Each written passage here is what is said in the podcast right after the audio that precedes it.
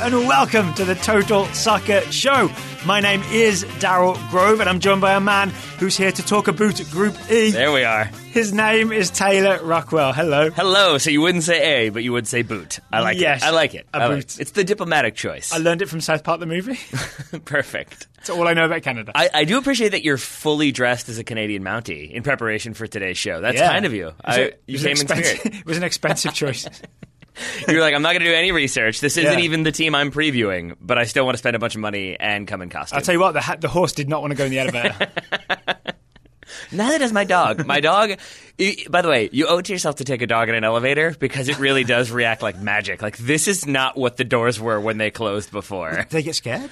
No, was, she, No, got a, she got a little scared. Uh, my dog Piper. Uh, oh, so it's the thing of like the door closes and it's Yeah. like magic. You open it and yes, it's a different door. Yes, Yeah. exactly. Oh, it's a she, portal. was, she was definitely uncertain about that one. That's good. Now your dog believes in magic. She was also uncertain about your side of the of the office. By the way, She was, right? Yes, it's where the magic happens. Yes. Um, are you ready to talk Group I suppose Instead am. of dogs and various animals and elevators. Um, it's Canada, it's Cameroon, it's New Zealand, Mm-hmm. it's the Netherlands. It's, as far as I understand it, four very exciting teams. Yeah, yeah, I would agree with that. Yeah. So, do you want to get straight to it? Let's do it. Okay, let's let's get Taylor to tell us all about Canada. I shall. Uh, the first thing I shall tell you is that they are uh, another team like the United States that does not have a nickname. Okay. Uh, but I've got one for them. It's the weird censuses. The weird censuses. Yeah, that is correct. Yes. What, what's that second word? Uh, census, like Oh, you know, okay. when, when you when you take a census. Yeah. yeah, they're the weird censuses. I'm convinced that the plural of census is not censuses. Sensei, it might be. sensees. We'll go with it. We'll All go right. with it. All right. All so right. why why are they the weird censuses? Well, first of all, because if you look at uh, Canada's population map, it's just it's just strange. It's just a strange like layout of population. It's a lot of concentration in cities and then spread throughout ice. There it is. Yeah. Yes, exactly. Throughout ice, um,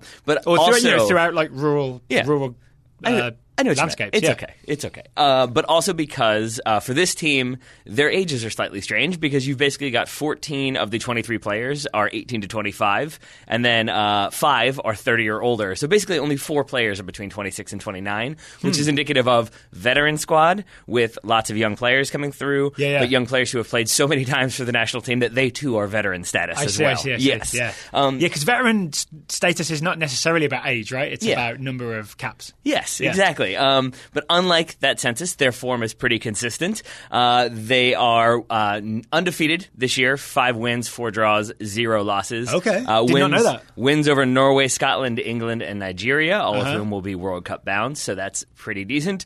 Uh, due in part to their manager uh, Kenneth Heiner Muller, who was appointed in December of 2018, Mm-hmm. and I'm going to say due a lot to their uh, shifting formations and tactics, which uh, are very interesting, but also were the bane of my existence for about three hard, hours. While it I was, makes it hard to research. It really does Yeah. because usually what I'll do is uh, you know I'll go through look at the formations and kind of get the approximation. Yeah. Uh, this time they had four different formations that they sort of rotated. I would argue that formations don't necessarily matter that much. I think it's tactics and style that matter more. Yes, Yeah? I, w- I would agree with that. With maybe the outlier of it matters when it comes to back three, back four, and Yes, they do yeah. both of those that's things. The, that's the major difference. Right? Yes, yeah. and it's- and Canada plays a back three sometimes. Did not know that. Uh, basically, here's the way it works: is from from what I understand, from what I saw, and kind of the data that I combined. Yeah. uh, it get a lot of ge- gestures. Just Uh-huh. I'm not sure why. You did your tactical censuses. I did exactly. Thank you for using the proper terms. uh, basically, they play a four-four-two if they're Yep. playing against a four-four-two. Uh, they play a four-two-three-one if they're playing against a four-two-three-one Oh, or they- four-three-three. They're matchy matchy. And then they play a back three if they're playing against a back three. So it seems as though they try to match what their opponent is putting out. Yeah. And it seems like that works really well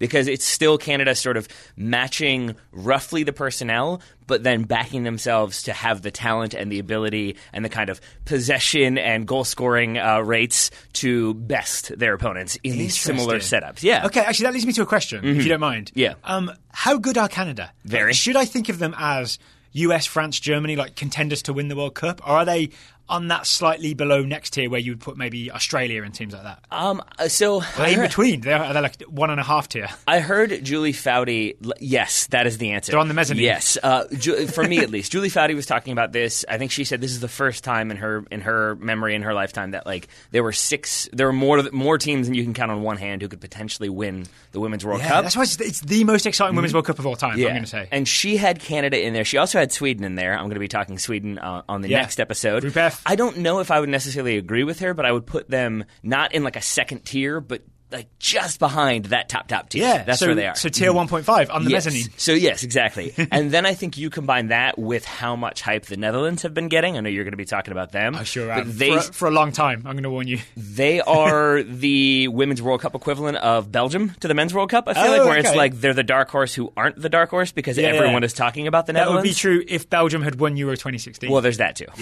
good call. Good call. Uh, yes. So it feels like they're like sort of at like that next level where they will cause problems. I expect them to go uh, deep in this tournament. Yeah. But I don't know if I would put them in my like bracket of teams that I expect to win because that's Got it. pretty much the USA and France. All right, and apologies for sidetracking No, the it's fine. of you. I just ge- genuinely really had that question burning in my mind. Like, That's how fair. good is this team? Yeah. and it Oh. seems like they back themselves if they're matching formations and saying, "All right, we'll go to toe, we'll go toe to toe with whatever you've got. Exactly. bring it on." Exactly. Well, it's it's it's that, but then it is also yeah, like the depth that that uh, that they bring allows for that sort of shifting approach. And the gist of it is like because I'm not like instead of going like okay, they're going to be in a four four two and it's going to be this this and this. Yeah. I'm going to give you a few names. Uh, forward is always going to be Christine Sinclair. She does Yes. not necessarily play that for Portland. She's dropped into a more like supporting attacking midfielder Oh, role, really? like second strikers uh, attacking midfield Okay. for Canada. She she is the goal scorer. Yeah. So she, she'll be in there. Nichelle Prince sometimes partners her, but if they go with a sole striker, Nichelle Prince is one of the wide attackers. Are you saying Nichelle? Uh, yes. Yeah, okay. With an N, yes. Uh, she'll be on the right hand side, Janine Beckie on the left. Janine Beckie is not a player that I'm necessarily going to like spotlight, but I wanted to mention briefly because. Again, from what I could tell, she is the left winger when they have a left winger. When they play with a back three, she is the right wing back. Uh, so make of that what you will. Uh, she did that uh, more than a few times. That's why I wanted to talk Versatile, about her. I'm gonna say. Exactly. Yeah, and it's and it is because I think in watching her, uh, I kind of forgot that. Like I had that as a note, and then I watched her, and I was like, man, she's really good attacking, and she's really good defensively. Now I understand why she does both. And what's her name again? Uh, Janine Beckie. She's Janine a 24 year old attacker from Man City. Uh, not yet. Becky's an attacky. Uh, 25 goals in 56 appearances. What I just said sounds like it should be something for New Zealand. Yeah. We'll get to them later. Does she have good hair? Is that who Beyonce was talking about in that song? yes. It, it- yeah. J- Janine with the good hair. Yes. yes. Uh, uh, yeah, I guess yeah. yeah. She could be Becky. There. Uh-huh. Yeah, Janine Beckie with the good hair. Yeah. that's how she did it. Yeah, perfectly. um, but she has very good finishing ability com- combined with like uh, attacking pace and cleverness, but then also like the defensive work rate to get back, make those tackles, cut out passes. So I think that's why you're going to see her All kind right. of do both of those things.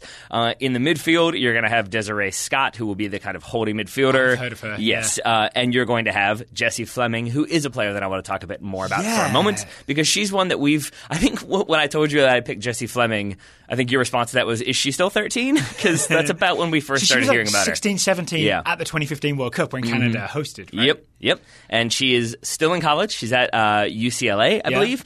Uh, eight goals and 65 appearances for Canada. Uh, but I would argue that, not having watched a lot of Canada, so Canadians out there, I apologize, and please don't come at me with your uh, syrup. Yeah. Um, but I think she's. Are we going to hear about Canada Probably, comments? It's done with love, right? Neighbours to the north and all that. I mean, I, I feel like a lot of people would enjoy Canada yeah. right now. I'm jealous of the healthcare system. Yes, there's that. yes. I'm jealous of s- several of their policies as well. Uh-huh. uh but yes, uh, I'm going to talk about Jessie Fleming, though, instead of uh, Canadian governmental practice. Uh, Jessie Fleming, I would say, is probably going to be more of a provider than a goal scorer. She can certainly score goals, but I think as her kind of goal, sco- goal scoring record indicates, that's not really what her game is about Yeah. for Canada. It's more about distribution, spreading the ball into space, kind of alleviating pressure.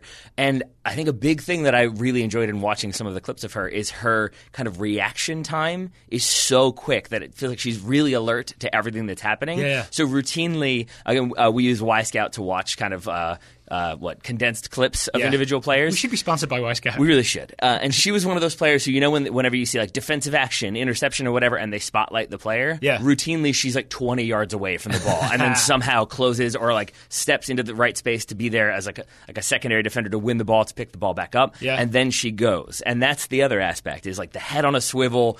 She'll, she'll has like the, she has like the deft technical ability to, I saw a few different like just outside of the foot, quick little nutmegs. And then rather than sort of like, haha, I've done a move. Her head is instantly up looking for passes. Yeah, so the thing I really liked, I watched uh, Mm-hmm. fewer highlights than you, but like, I like to look at your players. We both do this, right? So that we have something to talk about Mm-hmm. Yeah. when we talk about the key players. The thing I really liked about Jessie Fleming is I saw her take quick, clever touches out of pressure to sort of get away. But a lot of players do that just to get away. Yeah. But she's already thinking about, as well as getting out of pressure, I've spotted that run, I've spotted that space. And then Yeah. she'll like swivel and hit this like killer through ball that you didn't see coming. Yes, Yeah. yeah, exactly, exactly. And she does that against uh, like stronger opposition, weaker opposition alike. Yeah. The thing that I saw her doing a lot against stronger opposition, especially the United States, is essentially being like an agent of chaos. like even when the U.S. would get overloads, you'd see her, Jessie Fleming come in there and just like like poke the ball away from Julie Ertz, or just make Julie Ertz think a little bit longer, or just think Sam Yeah. make Sam Mewis slow down a little bit, and just those little moments of her stepping in and causing problems, it causes problems, and it doesn't allow teams to play they want, and that's a big aspect of what she brings as well. I mean, I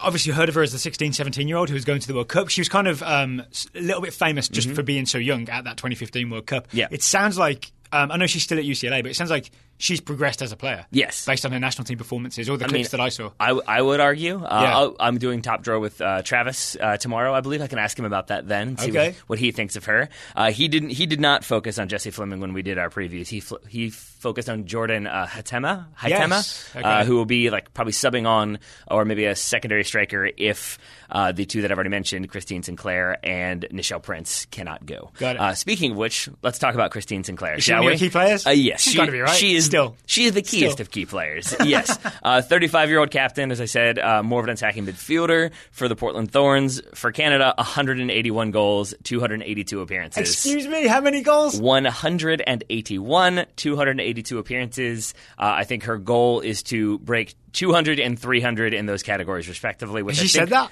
Uh, I don't know if she said that, but I think the numbers are many people have speculated on that. I think that would put her ahead of Abby Wambach as well. So that might also be like I a- do think of her as the Canadian Abby Wambach. I think you should. Is that fair? Like playing style wise, is that fair? Um, I, Or is it reductive, mm, just like Star Striker, Star Striker from 2011? It's well, I see. I think I would. I understand why you would say that, and I probably would have said that until I watched a bit more of her because When you were less learned, you would have said it. Well, no, it's just more so like you're not wrong in that she has a lot of those familiar qualities. She is.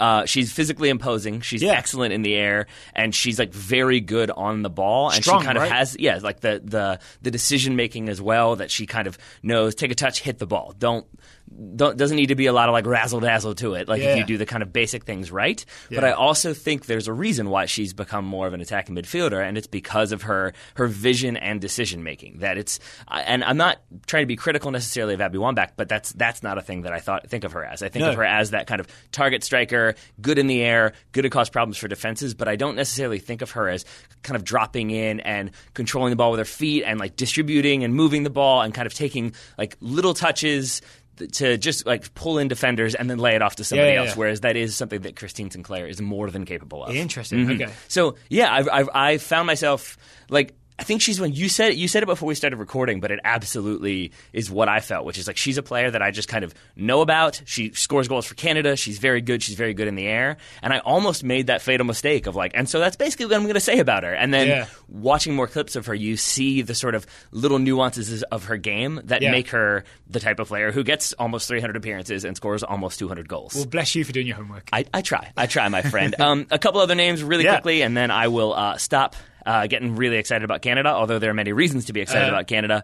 Um, I did just want to mention they're also pretty settled in terms of their defense. Uh, Allysha Chapman uh, can play both left and right back, uh, as and then Ashley Lawrence will be the right back. And it is one of those uh, Kelley O'Hara situations in which like Ashley Lawrence is the starting right back, but is also a left back backup for uh, Allysha Chapman. I, I'm glad they're making Gilles feel less less alone.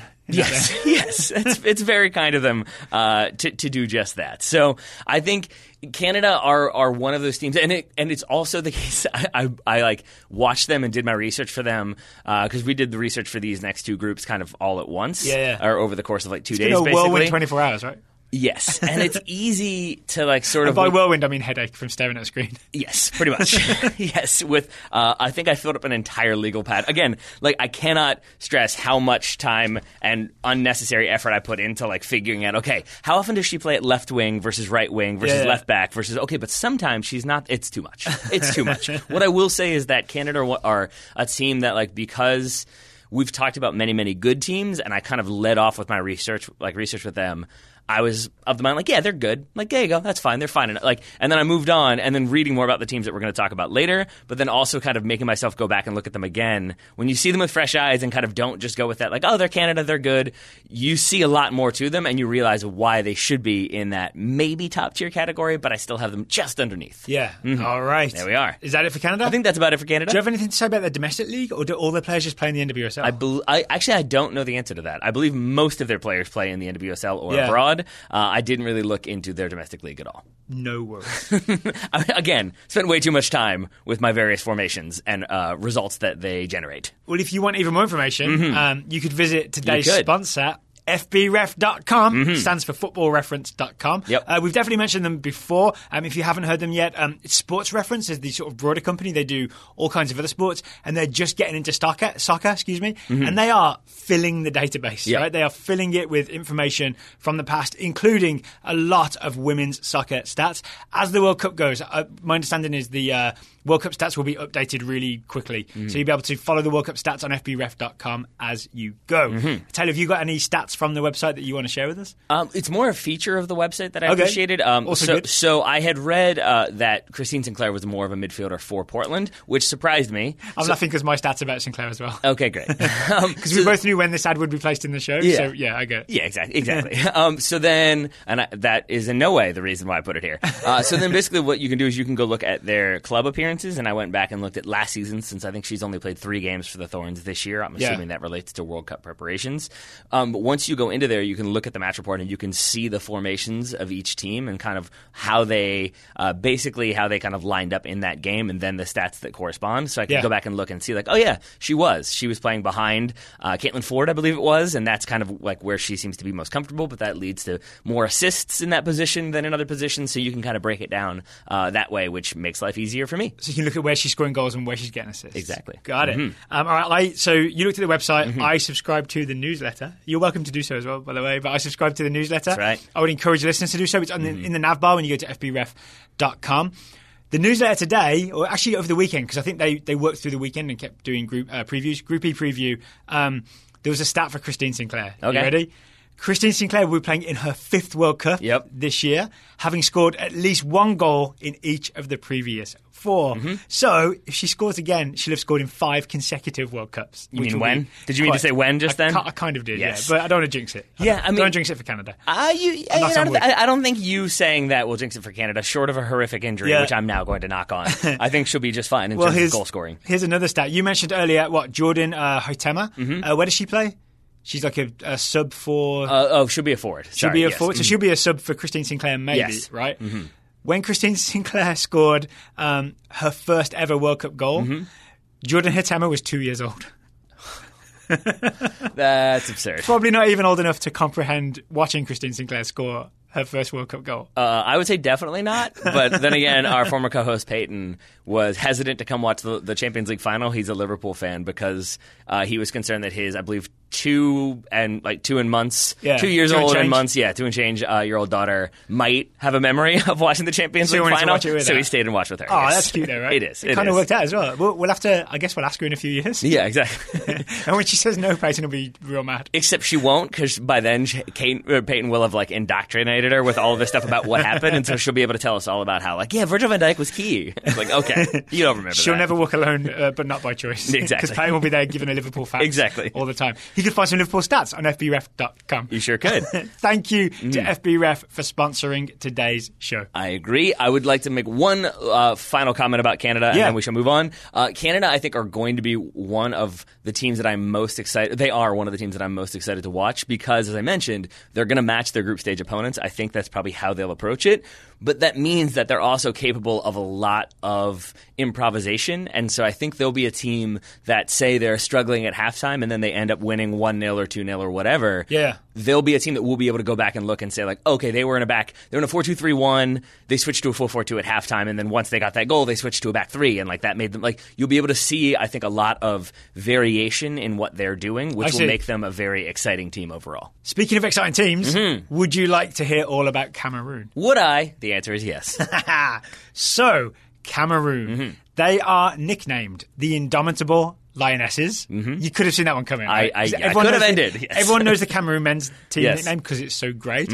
I almost don't want to mess with it because it's so good. Um, but I'm going to call them the Hasslers. Okay. They're the Hasslers, and that's mostly about their tactical style, which we'll get to later. Mm-hmm. All right. I want to give you a bit of history first. All right. 2015 was Cameroon's first Women's World Cup. And a lot of the time you say that, and you, then it's like, and they lost all three, but Mm-hmm. it was nice that they got there. Cameroon won two games in the group stage, got out of the group, got to the round of 16, lost 1 0 to China. They beat Switzerland, I think. They- yes, a in the group, massive upset. They did really, really well. So this is a team that already has a trip to a World Cup that went well. A lot of that team is back. Okay. Um, you would have done this. I didn't do this. I didn't count the number of players on the roster, but basically, most of the big name starters they're all back from 2015 and four years older. you calling me a nerd? A little bit, but in a good way.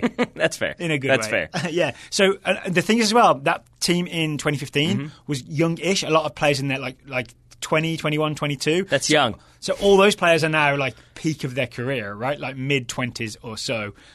With a couple of exceptions. Okay. And that's maybe a bit of the problem with Cameroon. So I'll start with sort of a negative.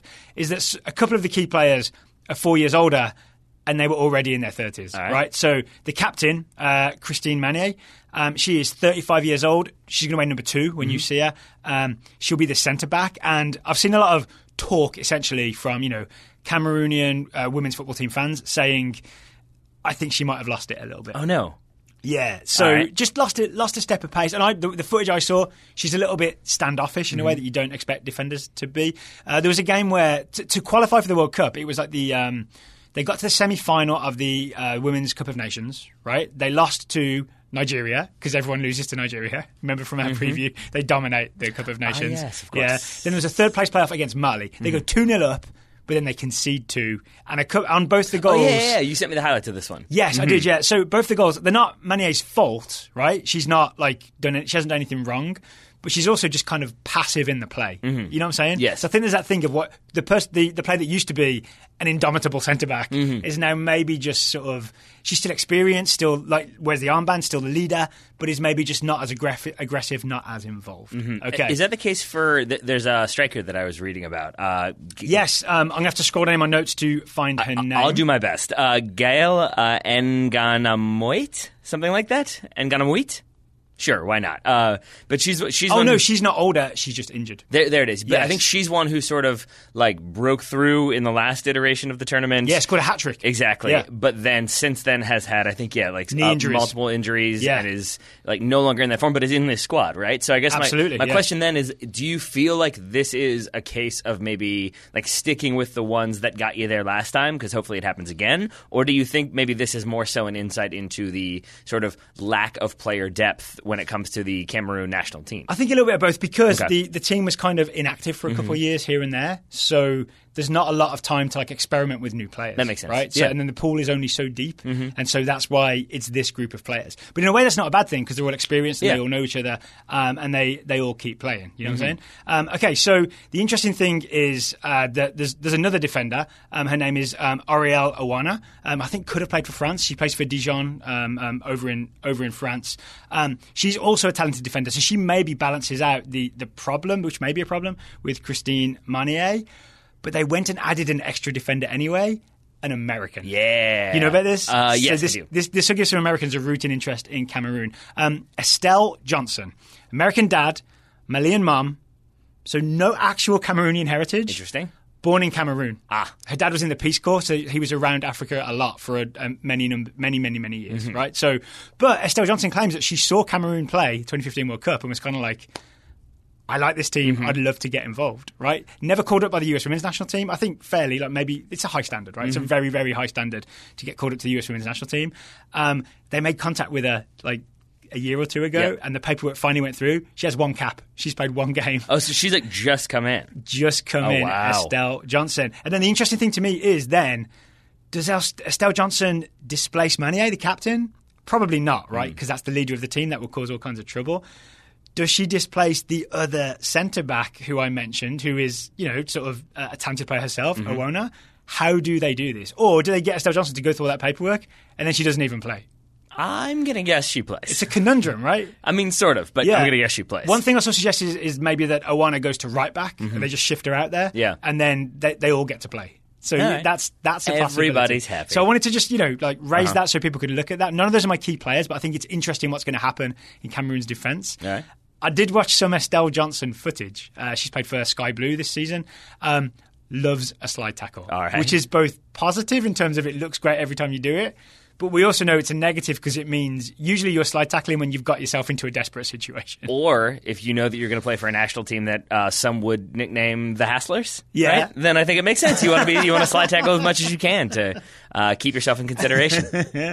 Um, I've also uh, held off talking tactics. I wanted to talk Estelle Johnson first because peop someone asked Estelle Johnson, "What's it like playing for this Cameroon team?" And she gave a really great quote. Mm-hmm. Right. She said. It's a lot of hard work. That's what she said about Cameroon's style of play.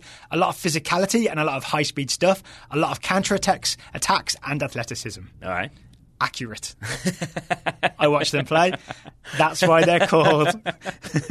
that's why they're called the Hasslers. Mm-hmm. Yeah. Uh, worth mentioning, there was a change in coach. Um, Alain Djeumfa is the current coach. Took over in January 2019. Mm-hmm. I couldn't find out why Joseph Ndoko, the guy who got them, you know, to the World Cup, was fired.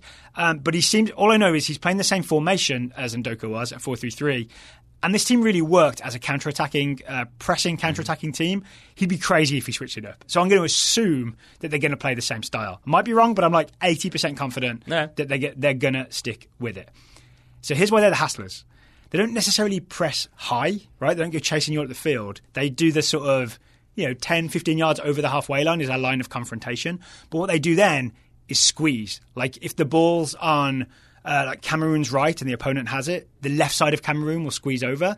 So suddenly you've got a, a pride, a pride of players, um, and they're then they're all ready to really work hard. To just, pride of hustlers, just a pride of Hasslers to really work hard and just win that ball back. All right? right. so it it's really effective because eventually the ball pops loose, and then when it does, That's my question. they really do have pace on the counter with two really impressive wingers. All right. um, so they're sort of my Those be your key players? um, they're going to be they're going to be one of my joint key players. Okay. So I don't want it to be all about the wingers. Is that fair? That's fair. Okay, so your key players on the wing. If there's a loophole out there, Daryl Grove will find it. Yeah, I'm- when it comes to our previews, at least. I'm right in it. you follow the rules on everything else, but when it comes to previews, there, there's a little bit of a. I've got I've got six predictions. I know we said we'd each do one.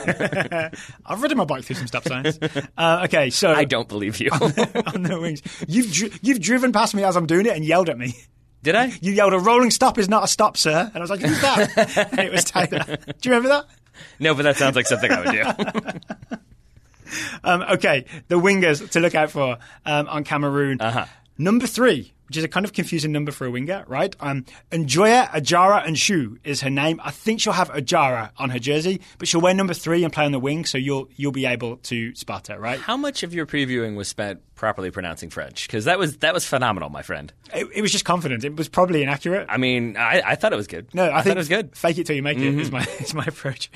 so Ajara, number three, fast. Yep. she really is fast and dribbly, and she wants to run at you. Maybe a little too much. She'll kind of like push and run if she has to. Um, she can cut this way and that, this way and that, and it sounds frustrating to have a player that always dribbles. But if that's the style, press and counter, like what else is she going to do, right? So uh, Ajara, I think on the right wing you'll see her like dribbling at speed down that wing. If not her, and it's the other side, I think uh, Gabrielle Onguéné, Mm-hmm. uh, number seven.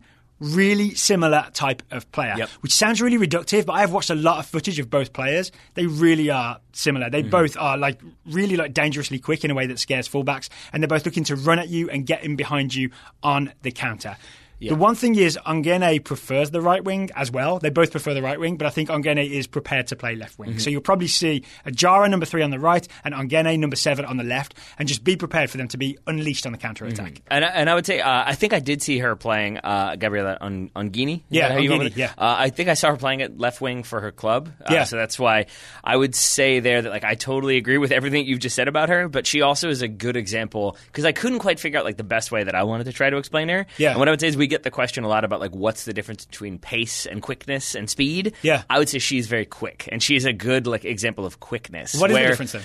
I, again, I, I still couldn't really tell you other than that. Like I don't like from what I saw of her, it didn't stand out as like oh like in open in the open field like nobody can catch her she's so fast it's more of just like she'll get around a defender and then she's gone like it's it's that ability Yeah. to just accelerate away when you, in tight when you, spaces When you make a little bit of space, and then you know that's my that's the moment to Yeah. accelerate because that's the opportunity to get away from the exactly defender. yeah yeah. it's that sharpness that that yeah. stood out to me The other thing to really know about them is even though they both play on the wing, Mm-hmm. um, they have also both played uh, striker uh, for their clubs. Mm-hmm. So they're sort of essentially wide attackers as opposed to wingers. So you'll see them dribble in field a lot and kind of go for goal. Yeah, it's not a lot Mm-hmm. Of crossing; it's a lot of like dribble in, dribble in, and uh, get at goal. that sounds about right Yeah, and waiting in the middle will be uh, Gaëlle um, Enganamouit.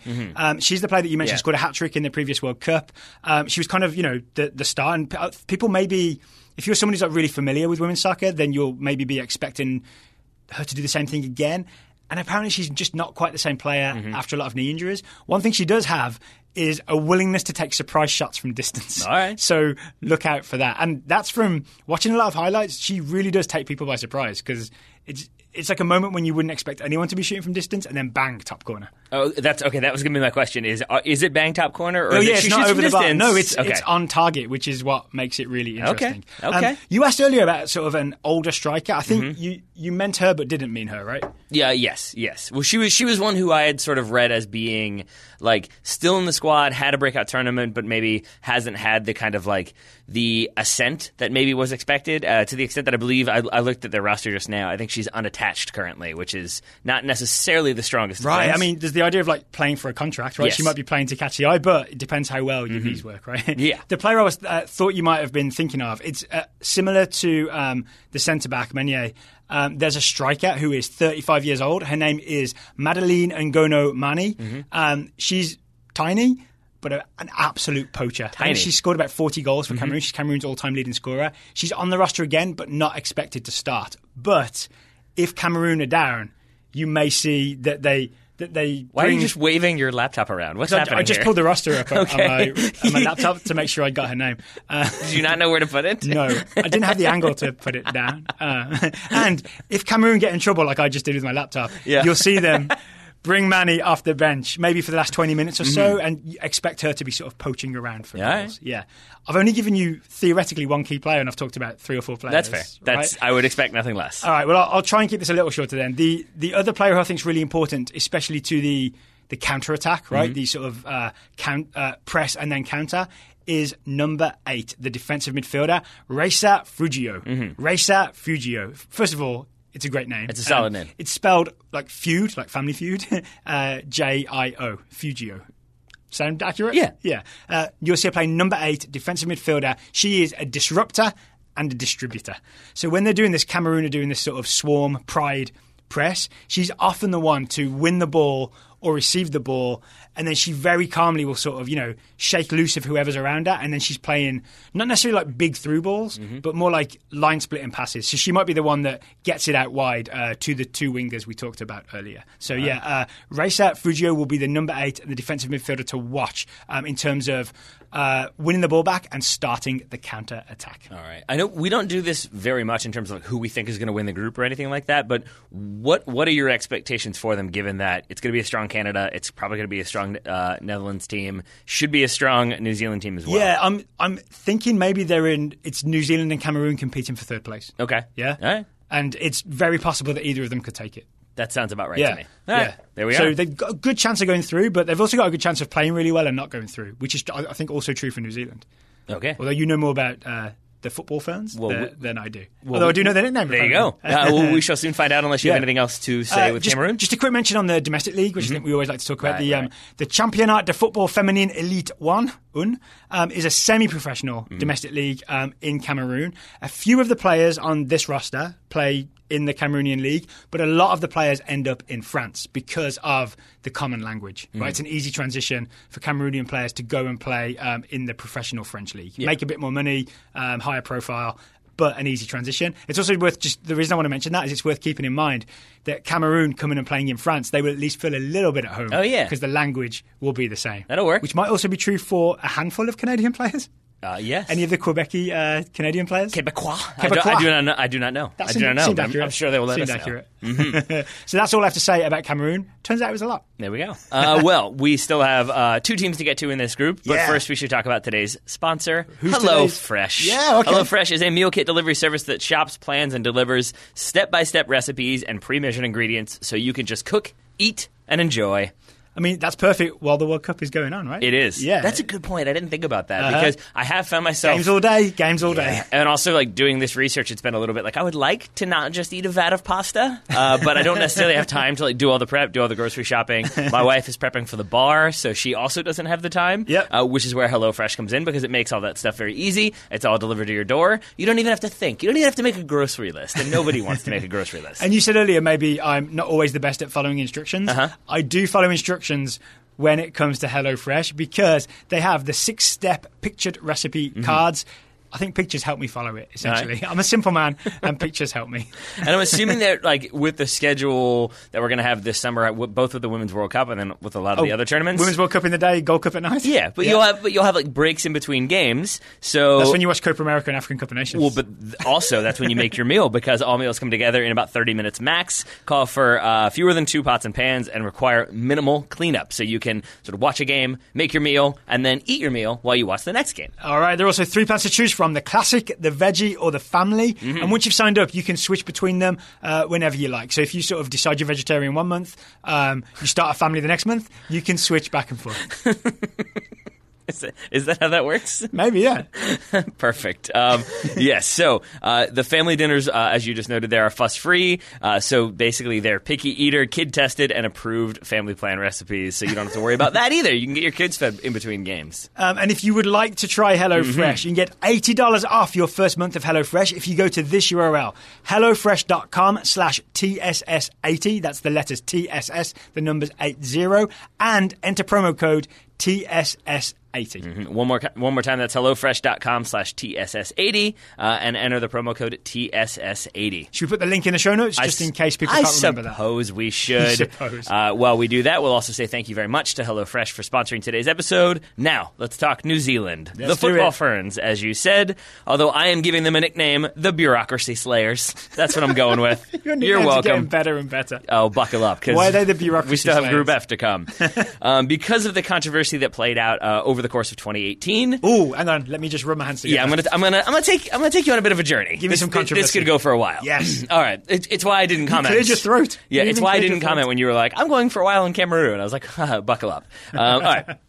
So basically, uh, New Zealand uh, appointed Austrian manager Andreas Heraf in 2017, August of 2017. They appointed him as their technical director, the national tech technical director, in August of 2017. He immediately implements his chip and star tactics, is what Excuse he me? called them. It's uh, bunker and kick the ball long. It's long ball. Chip and Star. That's what he calls it. Yes, uh, but the, That's it. That's some fancy rebranding. it is the more it's fancy rebranding. Some it's Frank Luntz branding. It's also distressing branding, um, because he implements this across all national age groups. Now, now New Zealand, uh, they implemented a kind of build out of the back, possession oriented national game plan in 2011 that a lot of players have credited with helping kind of grow the game, make New Zealand play Yeah. more attractive soccer, which keeps people wanting to play and get involved. Make the game not hideous to watch. Exactly. So that already is an issue. Yeah. Then in December of 2017, he becomes the manager of the national team. So now technical director and manager, as uh, some Americans might recall, uh, that's not necessarily the best uh,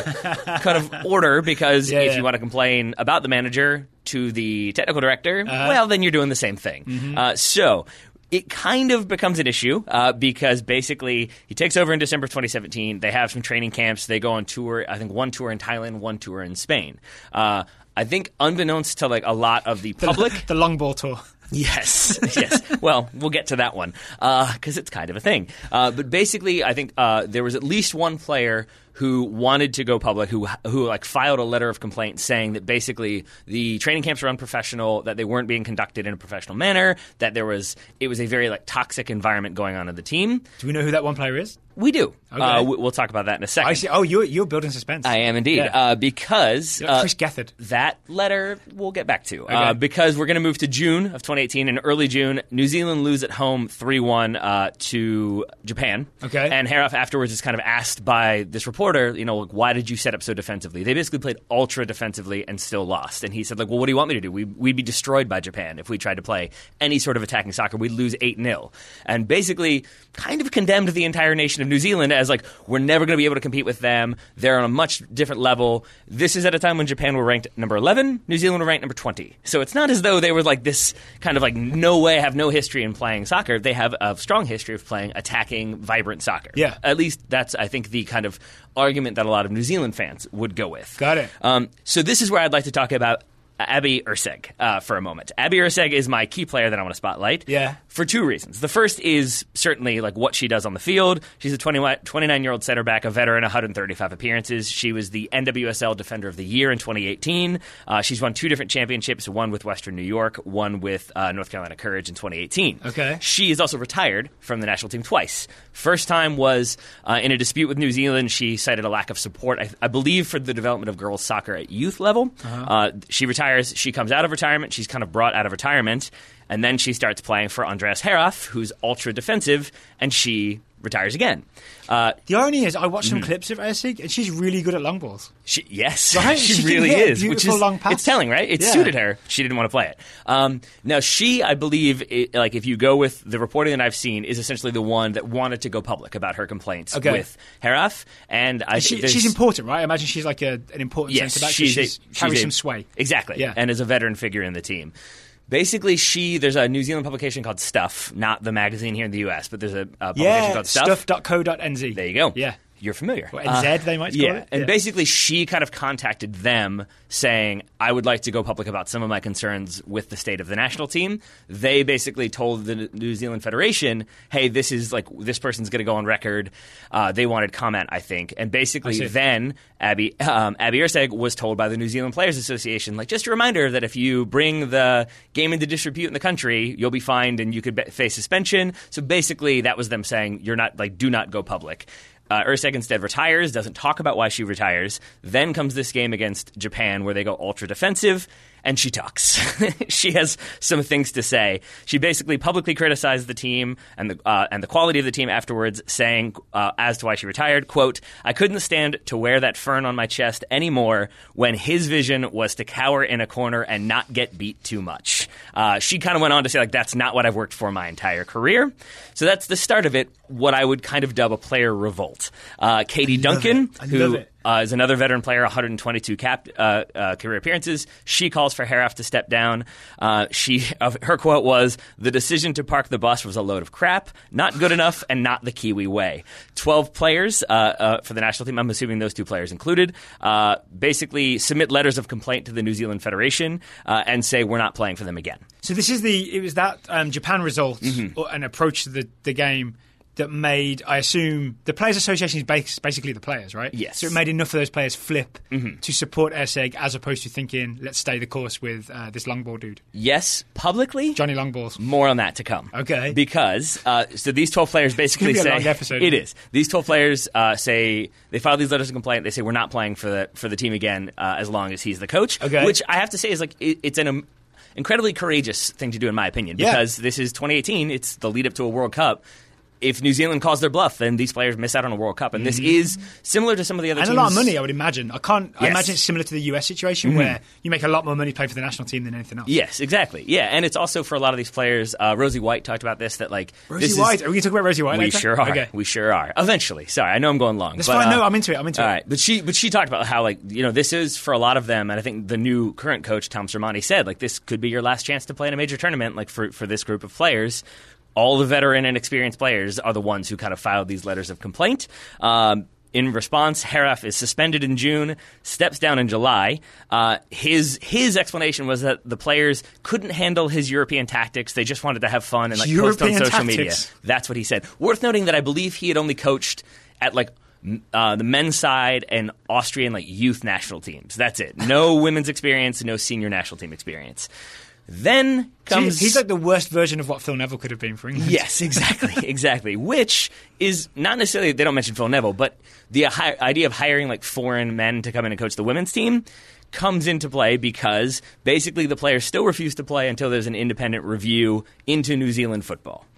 There is a lawyer who conducts the review. Uh, she notes, amongst many other things, there is no diversity policy in place, no women in senior roles, a boys' club mentality uh, that tolerates inappropriate behavior. She also verified player accounts of bullying and harassment by Andreas Heraf. She like one of her findings was that the players were legitimately offended, humiliated, and intimidated in practice. Basically, there's allegations that like he harassed these players, abused these players, and that's part of the reason why those letters of complaint were filed. So it's this weird. So not a confidence builder. No, it's not. But it's also this conundrum where the New Zealand Federation was like, oh, Oh, they don't like the style of play, they don't like the tactics, like whatever. This isn't a big deal, and so that's kind of the way it was publicly. Is that these players are mad because they don't like the oh, style. But that's just the tip of the iceberg. And then it comes right? out that there's been this like toxic atmosphere, and it goes back to those letters of complaint that were filed in March that were shelved. They didn't make them public. The New Zealand Federation didn't deal with them, and that's another issue. Is now basically they. It feels a little bit like they kind of cover, covered it up and publicly misled about what the actual issues were at play. Um, since then, uh, Chief Executive Andy Martin has retired. So the Chief Executive of New Zealand Football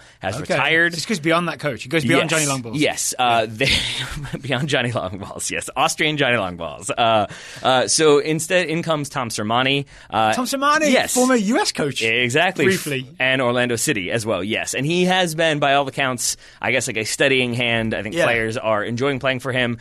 Uh, all of the players who I talked about having retired or, or protesting have come back into the fold. Is he Australian? Uh, Scottish. sure- I Oh, is think. he? I- Okay. I, think he's Scottish. I might be wrong on that one. Maybe he's Australian, but I don't know if the Kiwis would hire an Aussie. I'm sure they would. Um, but yeah, so it's basically the summary of all that is that the football ferns battled a system of institutionalized like, cronyism and harassment, and Yeah. more or less won. Um, Yes. and so People power. Yeah, but I, I, what I want to reiterate that like it's the kind of veteran players in that squad that did that and that is kind of what I want to go back to spotlighting is that the veterans in this team are the ones who kind of take the stands, Yep. lead the team and like keep them on the right track. Okay, Tom Sermanni, mm-hmm.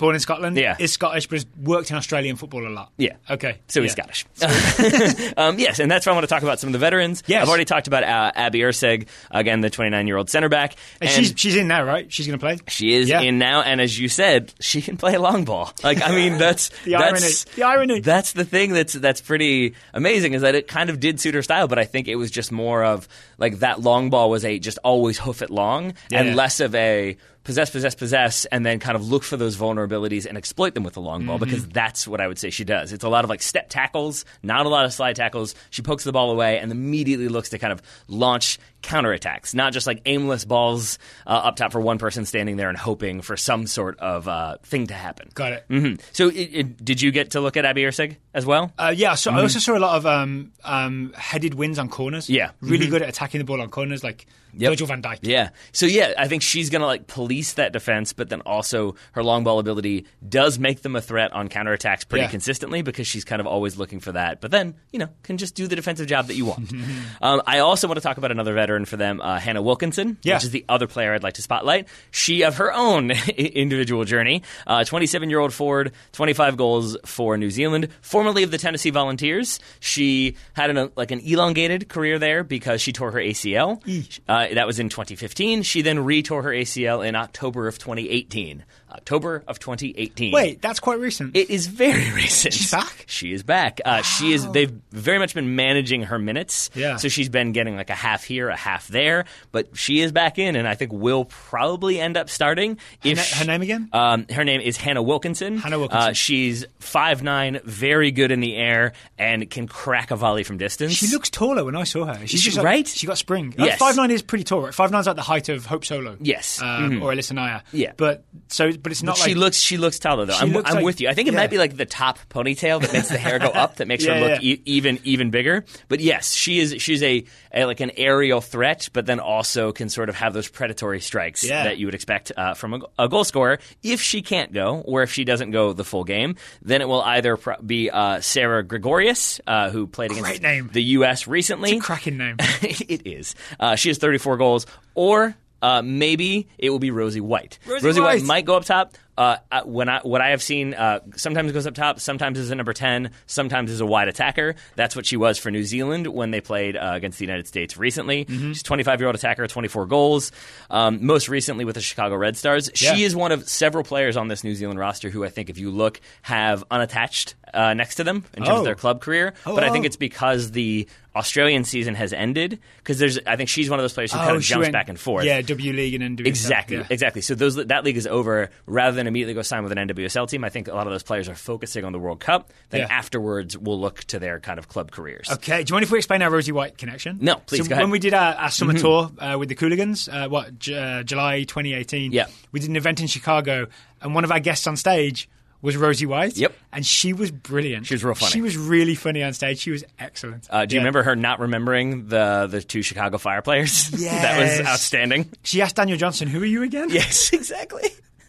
So brutal. She- so brutal. But, but with, she was funny. She had some So, solid yeah. burns. Yeah. She had some solid burns. Yeah, New Zealand is a nation of comedy, right? Taika Waititi. it really is. Fight the Conchords and all that. But that's more like friendly comedy. Yeah. She was more acerbic. She, she had some zingers. She had some zingers, which is is fitting because uh, she's a very good uh, attacker. She's very good on the ball. She can score goals, but she is tough, and that's the other thing I want to talk about. She had uh, double foot surgery. She had double fractures in her feet, and. Uh, I watched a video of her. Uh, you can find it via her Instagram, and it's it's very moving because it's a good reminder that for a lot of the women that we've been talking about, like this is not a they're on a million dollars a year or twenty million dollars a year or anything like Yeah. that. It, it's very much like I my career might be over because I've got a foot injury, and that's where Mm-hmm. she was. That two, double foot surgery maybe meant that that was the end of her career. I think she was kind of resigned to that being the case, but here she is potentially starting in a World Cup. But she's also tough because she can handle the challenge. Lindsey Horan flattened her in that U.S. game like two minutes in, and I was bummed because I remember same thing you were talking about being like, oh, Rosie White, like yeah, she was on stage, she's awesome, and then she got crushed by Horan, and I thought, well, that might be the end of Rosie White's night. Instead, she plays the entire game. Yeah. Uh, she gets back up. I think maybe had a sprained jaw is what it looked like, but she handles it. But I also want to use her performance in that game to talk a bit about what New Zealand do. Okay. Um, because in that U.S. game, Let me guess, not long balls. uh, not so much. They will on occasion if the situation is, on, especially if they're playing against a team like the United States. Uh, in that game, which they lost 5 0, it seems like, oh, okay, they got crushed by the U.S. 5 0. That's not very good, and that's the truth on paper. In reality, it's a team that I think a lot of their players, most of their players, had not had arrived not very long before that game from New Zealand and are now playing quite far. it- yeah, and keep in mind, seasonal flip, that it's pretty cold in New Zealand, or certainly not nearly as warm as it is in the U.S. So to arrive, jet lag, heat, they they played very well and frustrated the United States for the first like 35 minutes. Then the U.S. score on a great goal, great ball by Megan Rapinoe, and it kind of goes from there. Yeah. But those first 30 She minutes, just cowered in the corner. Exactly. That, that would have done it. That would have done it. Exactly. It's against their nature. It's against their Kiwi nature, Yeah. Daryl. Um, but that is, I think, those first 30 minutes are what you'll see them do against the stronger teams in this group, certainly, which is basically setting out in kind of a 4 2 3 1. They're another one that has a, a lot of variety to what they do, but essentially it's a 4 2 3 1, but they sit back and it's almost a 4 5 1 uh, defensively, except it's not just five across the line. In that game, at least, it was Rosie White who did a lot of stepping out to kind of bridge the gap and look to cause problems to the U.S. before they engaged that first line of like five defenders. Got it. But she was also the one who routinely was looking to spring the counterattack. Mm. That if anything looked like there was going to be an interception, if it looked like it was going to be on, you would see her kind of moving ahead very quickly to try to get that ball. So again, she may be doing that from the right hand side or, or maybe doing it centrally. But I think that's what you'll see from New Zealand is sort of sitting back a little bit to frustrate the opponent, but then looking to break quickly on the counter through like individual combinations, not necessarily just like sit back, hoof it long, and hope something happens. Yeah. It, it felt very much more so like there are like uh, practiced patterns for how you break on the counter to exploit vulnerabilities. So this is going to be interesting then. Yeah. Because, so just to give you a very brief preview of Netherlands, they're going to be a very attacking team. Mm-hmm. Yeah. Canada will be an attacking team, but you've got Cameroon and uh, Yeah. New Zealand are counter-attacking teams. Yes. Mm-hmm. So we can assume Cameroon and New Zealand will counter-attack against Yeah. Mm-hmm. the other two, the big teams, Canada and Netherlands. The interesting thing will be when Cameroon and uh, New, Zealand, Zealand, yeah. clash. They can't both counter-attack. They right? cannot. So that'll be the really interesting game to see how that plays out. Yes, it will. Yeah. Yes, it will. I mean, and and I, I'm excited to watch New Zealand because. Like you can't go through what they went through for the reasons they did. Not like obviously the harassment and intimidation. That's a separate issue, I guess. What I mean more so is that you can't talk about like, oh, you like this isn't the way we want to play. We don't want to play defensive, and then come out and play defensive. So I feel like you're going to see them almost because they fought so hard to prove that that's not who they are. You're going to see them fight that much harder, I think, to not just be a long ball merchant sort Yeah. of team. yeah. All right. Yeah, uh, and one more player who I'd like to spotlight. Oh, yeah. Uh, then we'll move on. Uh, I know I've, I've, I've only talked a little bit about New Zealand. fine. Uh, is uh, Ria Percival, who's a 29 year old uh, central midfielder, kind of a right back for West Ham is what she ends up playing. I think for New Zealand she'll be more of like a holding midfielder, certainly in the midfield. Uh, She's, she's reversed Tyler Adams. Yes, exactly. That's well said. Uh, 141 appearances. Uh, safe to assume that she was also one of those veteran players who protested. Yeah. Um, but she, I think, is going to be like sort of the the one who clogs at the midfield, helps organize, helps kind of put out some of those very threatening attacks, but then is excellent with her crossing ability and again with her kind of uh, sp- splitting the lines her vision to spot like opportunities that are developing i think Yeah. she'll be very key in launching some of those counterattacks as well And her name again? uh, Ria Percival. Ria Percival. Mm-hmm. All right. What do we know about New Zealand domestic soccer? Uh, it is somewhat limited. You have the Lotto Sport Italia NRFL Premier League, I believe is what it is. It's a semi-professional league. Some of these players do play in New Zealand.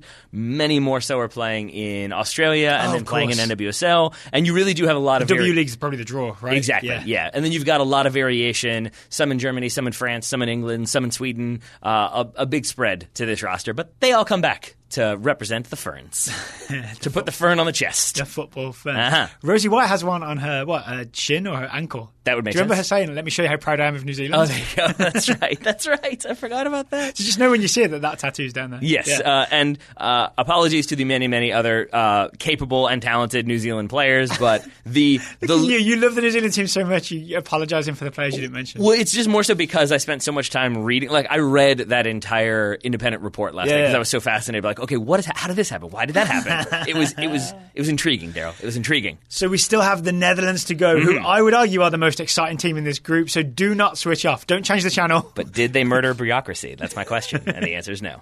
Don't change the channel because we'll be back after this ad break to talk Netherlands. Today's show, no flipping, as Larry Sanders used to say. Today's show is sponsored by. Hims, a wellness brand for men. Um, you've heard us talk about Hims and how they're helping guys look their best. If you haven't yet, it's time to see what they're all about. Hmm, that's because I believe what's the percentage? Sixty-six percent of men 66% of men Mm, uh, lose the hair by the age of thirty-five. start to lose the hair by the age. Start to lose it. No, it's all gone. That's it. You turn thirty-five, gone. You wake up one morning. It's very strange. Happy birthday. Also, we have some news. It's the Tooth Fairy's evil cousin. She comes in, she shaves your head, and that's it. That's all you have. the tooth hairy. Um, what you should not do is believe that. What you should do is do your own research, and that's where Hims comes into the equation because their solutions to hair loss are backed by science. Uh, as they would tell you, uh, when you start to notice the hair loss, it's already too late. So you want to take advantage as quickly as you can. Basically, if you notice there used to be a hair there and there's no hair there anymore, that hair might not come back. But the hairs that are around him who are still there fighting for dear life, you can help them fight, Daryl. You You can help him? them fight. Do you refer, refer to every hair follicle as an individual him? Yes. Yeah. I mean, I don't know. I don't know how that works. I guess that's why it's called Hims. Yeah, they.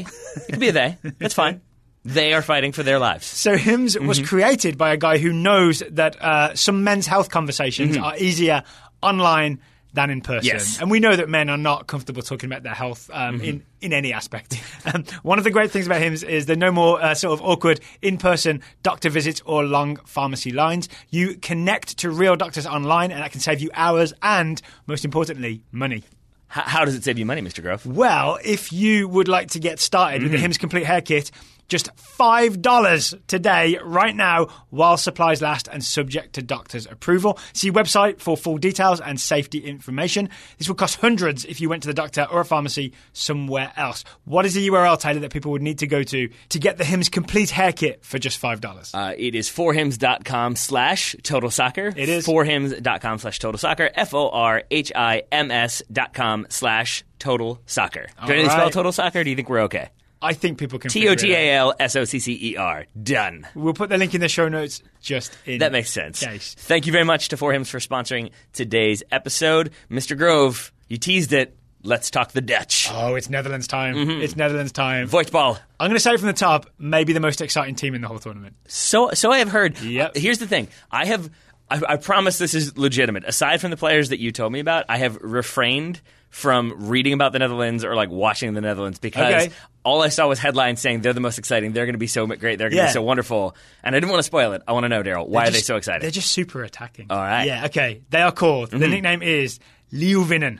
Can you guess what that means? I cannot. Lionesses. Okay. Picture the uh, the Dutch the Dutch badge. Oh, right, right, right, right, Yeah, right. So Yes. the lionesses, similar to England, they should be the Trident Oh boy. because they have a deadly three pronged attack.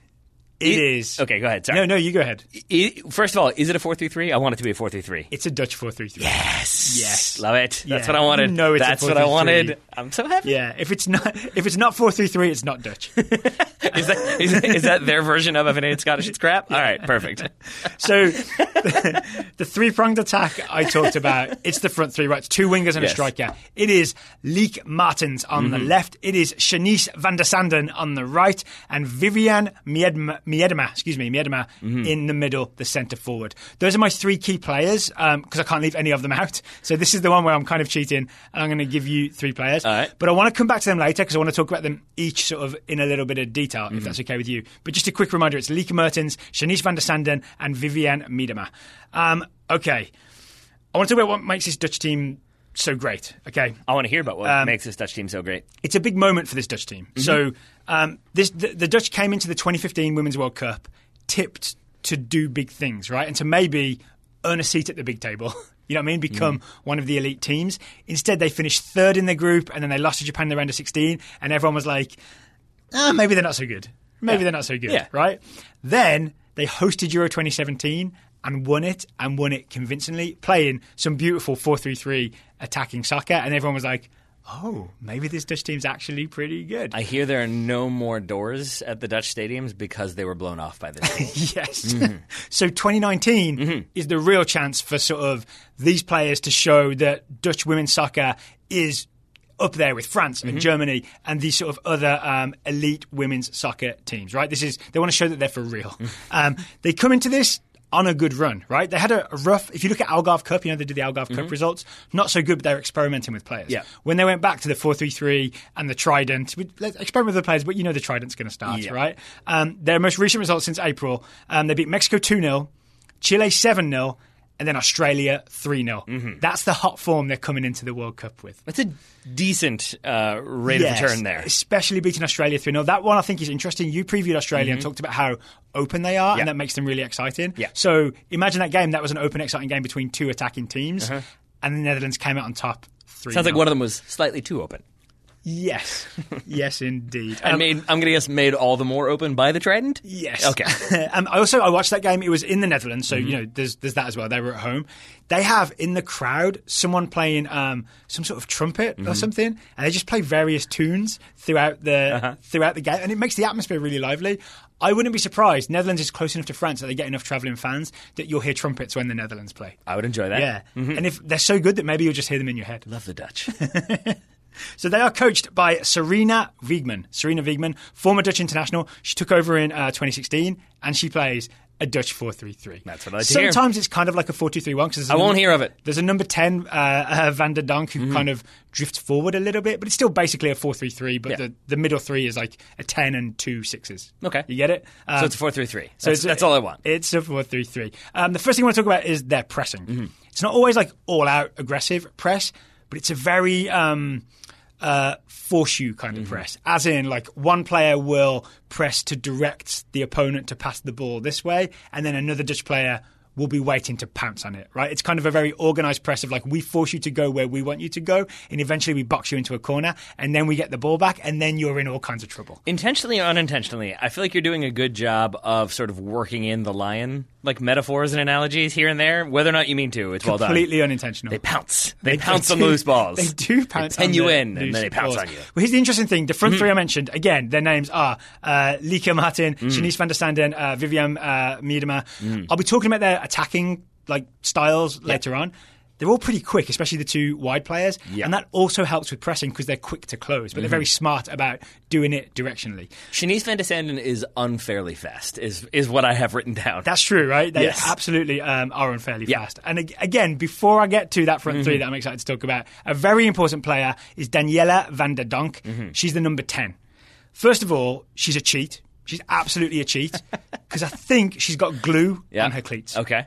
When she brings the ball down. Oh, okay, not what I thought you meant, but it sure. sticks to her foot, right? She's a beautiful player to watch in that sense. She brings the ball down. It is so smooth and uh, like uh, classy, but she also organizes the press. That's the the really impressive thing. You can see her literally directing traffic Mm-hmm. in terms of where she wants her teammates to go, like pointing, like you there, you there, you there, and she makes the press happen while wearing the number ten. So she's not even like a luxury number ten. She's leading the press number ten, which I think is. Uh, is really exciting. And if. I feel like your your traffic conductor needs to be wearing a bright orange vest. She's already got She's that too. There we go. that. She's got that down, Mm-hmm. right? Um, okay. In terms of style of play, uh, two fast wingers that we'll that we'll talk about, um, and a lot of possession. I feel like you're teasing this a lot. well, they're, basically, they're so important to how the team plays. I could Yeah. either have led with like long descriptions of Yeah, them, yeah. or I can set up the tactical stuff. All right. So that's what I'm trying to do. Set that table. set their table. So in the 4-3-3, two really fast wingers, but they're very good at sort of um, dragging wide to pull the team out, sort of Berhalter-ish, right? I mean, Berhalter's very influenced by the Dutch because he played there.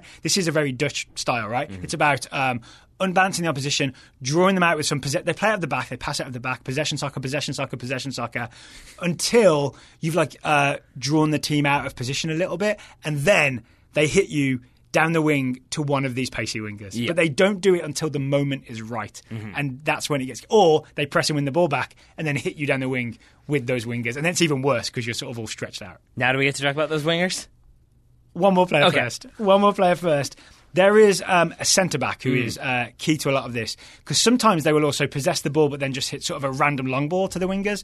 Her name is Dominique Bloodworth, and it's such a great, almost Games of Thrones or Games of Thrones, Game of Thrones. I know what you meant. House Or- Bloodworth or- definitely sounds like a thing. or Harry Potterish name, right? Dominique Bloodworth. Um, good defender, just in the normal. That's a Slytherin name right She there. is. She probably a Slytherin. Mm-hmm. Uh, defendery style, but she can hit great, great. Not even long balls, but long diagonal passes Mm-hmm. essentially. So look out for Dominique Bloodworth uh, coming out of the back. Mm-hmm. I, I, now I'm looking at all the other Dutch names and assigning them different uh, Different houses. Different houses, yes. which which house would you put Shanice van der Sanden in? Because that's the first key player we're going to talk about. I mean, it's it's it's it's the ruthless pace combined with like the ruthlessness of the attacking. I feel like again that's got to be Slytherin. you put them all in Slytherin. I think I might be. I might be. I might be. so Shanice van der Sanden Uh-huh. is 26 years old, right winger, plays for Lyon. Yep. I could end it right there. warning know- sign number one. Then you know she's good. Yes. How do they have all these players? I don't get no, it. because they also have what Delphine Cascarino plays Mm-hmm. right wing as well. I don't know how do they share minutes. Maybe they do. Um, Shanice van der Sanden on the right wing, as you said, unfairly fast. Yep. She's also just a sort of character, right? Yep. She is full of verve. She is the only player that I know of in this tournament who's going to be wearing red lipstick. Okay. Yeah, most players, as I understand oh, yeah, it, yeah, right, right, right, right. Yeah. most players don't wear lipstick because it's just not helpful during the game, Yep. right? But Shanice van der Sanden, um, I, saw, I saw a video with Megan Rapinoe, and the first thing she mentioned is, "Oh, Shanice van der Sanden, she stands out because of the red lipstick, Mm-hmm. Yep. right?" And then she's got dyed her hair platinum. She just really pops on the screen, Yep. Mm-hmm. and so you already pay attention to her. And then she gets the ball. What she loves to do is go to the outside. So right footed on the right wing, she will almost always go to the outside, get to the end line. Um, we were talking about the difference earlier between quickness, uh, Yeah. what, quickness and pace. Yeah. She does that thing where she looks like she's in top gear because you're like, oh, she's real quick and the defender's running backwards. But then she'll do a move or just open up a bit of space and then she hits the nitros and then she gets to the end line and zips the ball across. That's the part that I don't fully understand the physics of because I, I agree with everything you've just said that it's like top top speed, but then another top speed on top to get to the end line. But then I don't know if it's her center of gravity or if it's the way that she's practiced like putting the balls in. But she she doesn't really you don't see her ever have that like oh I dribbled out of bounds or like oh I couldn't get to it on the end and like I whiffed on the cross and put it directly out of bounds the way you might if you have a player running at full speed. Yeah. she always somehow manages to get like her hips around it so Yes. that ball comes like firing into the box and just creates absolute chaos. I saw that Mm-hmm. routinely, uh, and I've seen it when she's played uh, in, in the past when we've watched her play. It's pretty ridiculous and pretty good. You know the Wolves player, Adama Traore? Most people remember him from the Premier League. Mm-hmm. Yeah. Mm-hmm. He very often goes past people because he's lightning quick as well. But he will do that thing where he's trying to cross at pace and then it's not that accurate. Yeah. If I could get Adama Traore to watch one player and say, is it possible for you to do what she does? It, it would be Van der Sanden. Mm-hmm. I would really ask him to watch Shanice Van der Sanden and say, can you do what she does? Because that ability to cross at pace or like play balls in at pace is absolutely killer. Can we talk about her uh, opposite wing partner? Yes. Uh, oh, one final thing on Van der Sanden. mm-hmm. The other thing she'll do is when her opposite wing partner is crossing from the left, Van der Sanden will crash the far post. A lot of headers at the far Mm-hmm. Yep. post for Van der Sanden, so she'll score a lot of those as well. Double threat, at right. least, probably more than a double threat. um, on the left, Lieke Martens, Mm-hmm. Lieke Martens. Euro 2017, when they won it, she was the best player. Like literally, she was voted best player of the tournament. She was also the FIFA Player of the Year in 2017. I'm going to say she was also the most fouled player at that tournament. Yes. I do not know that at all. I have not seen any of the statistics, but I've watched her play. It feels right. Yeah, I have her as the the scourge of Bayern Munich because uh, in the in the clips that I saw from that game, she was just constantly getting like Yep. cleared out because she manages to get behind defenders so consistently. here's the scary thing then equally fast Yeah. to Van der Sanden. But she's on the left and she's right footed, so it's a different style, right? Instead of going to the outside to then like zip some crosses in, she's more likely to cut inside on her right foot and go at people and maybe dribble into the box. It's Yeah. a different kind of threat. I don't- Mm-hmm. Cap- capable of going outside, but very capable of coming inside on that right foot as well. I don't, I don't mean this in terms of like the footedness or anything, or necessarily even the pace, but she reminded me a lot of Megan Rapinoe. Actually, That's That- interesting. like like she can she can use a little bit of speed. She can play those balls in certainly, but I also saw her do exactly what you just said. Like there's there's cutbacks and then there's like like cutting inside and dribbling inside and looking for like little incisive passes that aren't necessarily like get to the end line and crossing it. Yeah. and a lot of that like she can do that. Don't get me wrong, but it just reminded me more of Megan Rapinoe, where she seems to be always looking for different avenues of attack rather than just like get to the end line cross, beat the player with pace, cross. She's another one who um, literally says, "My favorite player is Ronaldinho. That's who I like to play like." Mm-hmm. Yeah. And right-footed on the left wing, dribbling into the box. She's got a few like Yep. Mm-hmm. hip swivel moves and more than a few tricks and like spins and turns. Like m- much more so than Van der Sanden, who's more about the uh, like just find space and go. Um, Lieke Martens will like pull off a few more tricks, a little more flashy. And I also have, I'm not going to make the noise because I don't like the noise, but I'm going to say her delivery is chef's kiss. Uh, it's- is, right? It's real, real good. Her crosses, Mm-hmm. yeah, absolutely. The other thing I enjoyed about this, as I said, I like kind of avoided reading too much about uh, the Dutch national team, but I enjoyed when you sent the list of players, you sent them in the order you did, that it was Shanice van de Sanden first, Lieke Martens second, and I was like, all right, so one side and the other side, both very fast, both with excellent delivery. I'm going to assume the third player is a very good, like, central striker, and you did not disappoint.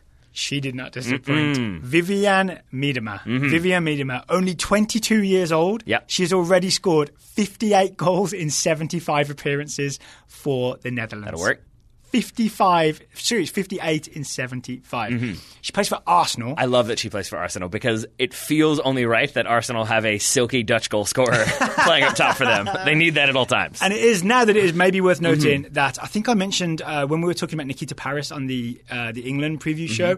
I think I suggested or straight up said that Man City won the Premier League last year. I think I said Sorry, that too. Man City did win the Premier League. That Man City won the Women's Super League. Ah. um, they did not. They won the FA Cup and the League Cup. Mm-hmm. Arsenal won the Women's Super League last year. So apologies to um, Arsenal ladies fans. Uh, just a mistake on my part. Straight up, got my research wrong. Apology not accepted Yeah. on their behalf. It was Pep. It was Pep talking about the treble. That, Yeah, it's his that fault. Mm-hmm. Through me, but yeah, Arsenal won the WSL last year, and uh, Miedema was the Women's Player of the Year, Mm-hmm. voted for by the PFA, the Professional Football Association. Scored 31 goals in that title-winning campaign.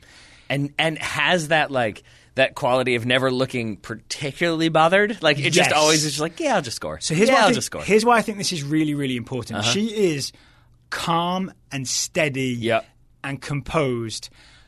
But you think about if you're a defender, think about what's happening outside of her, right? You've got wingers probably on a counter attack or in like a hole they've opened up through unpositioning you, uh, pulling you out of position. You've got breakneck pace wingers getting to the end line, zipping really fast balls in. It is an absolute panic in there. Mm-hmm. And then you've got Miedema who's in there and she really does sometimes just find a bit of space, receive the ball, take a touch and and knock it in. She's like the only calm person in the box as these balls are being zipped in. It is the perfect combination of like pace and quickness and everything's happening all at once to someone who can almost like see the matrix and slow it all down. It I think I've said this sees the matrix. I'm calling it. I, I like that one. I like. I, I think I've used this before. It's it's probably an apocryphal quote, but it's like the old quote about the U.S. military, which is like the, the U.S. Army is so effective in battle because war is chaos, and the U.S. and like the American Army practices chaos on a daily basis. uh, I feel like that's that's the Dutch attack right there. Is like. It, it just feels like it's this frenetic. Oh, like everyone's running as hard as they can, and there's so much crossing, and there's so much shooting. But it's like, yeah, if, if you're conditioned to that, then you just kind of operate within that. Yes, and you'll see it just take a little couple of small touches just to open up a bit of space and score. And my favourite thing, the thing that makes her look more composed than anything, is I've ne- I've watched a lot of uh, Miedema goals. I have never seen her run in celebration. I've only seen her do a very slow jog in celebration. Exactly. Uh, or she knows that too. or, or or like she'll hug the person who is most close to her, whether Yeah. or not they were actually involved in the play. Almost like she doesn't care. I think it's or just like I don't really want to run much more. I, I already ran so much on this attack that I will just stand here and hug whoever, whomever is around. Yeah, but it's it's yes, she is smooth on the ball. She's got like pinpoint finishing. She never seems particularly concerned about like the angles. She always manages to find the she right can angle hit it from pretty, a Yep. pretty acute angle, right? I have her as the perfect exclamation point uh, to the other two players we've already talked about. Yes, it's a perfect combination, right? Yep. My the thing I'm really interested in, like, given her like slow jog celebration, if she scores at a World Cup, Like maybe she breaks out into a sprint or like a half jog or at sixty percent pace. Like I'll be, I'll be. I really hope she scores. I'm pretty confident she will score. I want to see her first celebration to see if she like because it's the World Cup, just goes the extra acceleration, or if she's just still slow jog, hug someone. Let's get back and score another one. back to the halfway line, everybody. Business as usual, indeed. One final thing on Minna, Uh-huh. she can also come deep and connect play. Yeah. When the Netherlands are doing that sort of slower build-up. Yeah. And that is part, again, it's a Berhalter thing, right? Again, he stole it from the Dutch. I was was gonna say. I didn't don't think she it. stole it from Yeah. Berhalter. Yeah. Um, she will come deep, and that's part of like maybe pulling a striker Mm-hmm. out, and then there's a sorry, pulling a centre back with her, and then there's a gap between the other centre back and the Mm-hmm. fullback, and that's one of those places where the ball can be played through for the two wingers, uh, Martens and Van der Sanden, to run onto. So you're saying they're good? I'm saying they're good. I'm saying they're dangerous. I think they'll score a lot of goals and they'll be fun to watch doing it. The only small downside is they are determined to play out of the back to begin with, possession style, and sometimes they get caught out. So I think that's the opportunity for someone is to press them playing out of the back. Maybe you can win the ball and go at them. Yeah. All right.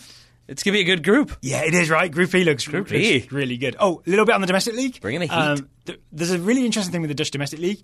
There used to be a Bene league. Can Mm-hmm. you guess what that is? Nope. Belgium and Netherlands Okay. um, had a joint league. I think to get professional women's soccer going, they said let's like you know unite uh, Voltron it and we'll form we'll form a combined don't league. tell Luxembourg. Don't tell Luxembourg. We don't want them dragging us down. Mm-hmm. That was abandoned uh, in around 2014 Uh. when they started disagreeing about who should keep the most money. Ah. yeah. So now do it. there is an Eredivisie Vrouwen, uh, which has nine teams, no second tier, no promotion relegation, and it's mostly affiliated with the big teams. Mm-hmm. Ajax, PSV, Twente. Those men's teams have women's teams that play in the Eredivisie Vrouwen. No Feyenoord as yet. Step it up, Feyenoord. Yeah. Uh, Get together, Feyenoord. uh, but tellingly, only six players on this roster played domestically in the Netherlands. Five for Ajax, Mm-hmm. one for Twente. You can see how that is going. But all the recognisable names. I want to say everyone we've talked about today plays in like Germany, France, Spain, England. Yep. Plays in uh, one of those uh, bigger European professional It's what leagues. Lyon, Barcelona, and Arsenal, right? For the three we just yes. Oh yeah, I didn't Yep. Mm. mention that Lieke Martens plays for Barcelona. Yeah, Barcelona. Boo. So there you go. That is my preview of the Netherlands. I am really excited to watch them play. As am I. Yeah. As am I. I'm also really excited to do our final group preview. Okay. We got some more teams in there. yeah, we'll, we'll take a little break uh, and then do that. There So- will be no breaks. But it'll come out today, right? Group E will be published today. Group F will also be published. Let's just later let's just do it right now. Let's just roll into it. we don't even need to cut. We'll do Group E and F together. We will not. So I will say, Taylor Rockwell, If you called my bluff, I would have panicked. thank you for taking the time to talk to me today. Right back at you, buddy. Listeners, if you've enjoyed these Women's World Cup previews, please share them with someone else who you think would appreciate them. You could share the URL totalsoccershow.com slash WWC. Totalsoccershow.com slash WWC. You'll find all our previews like contained on one page so you can listen through all of them. Thank you as ever for listening and we will talk to you again very soon.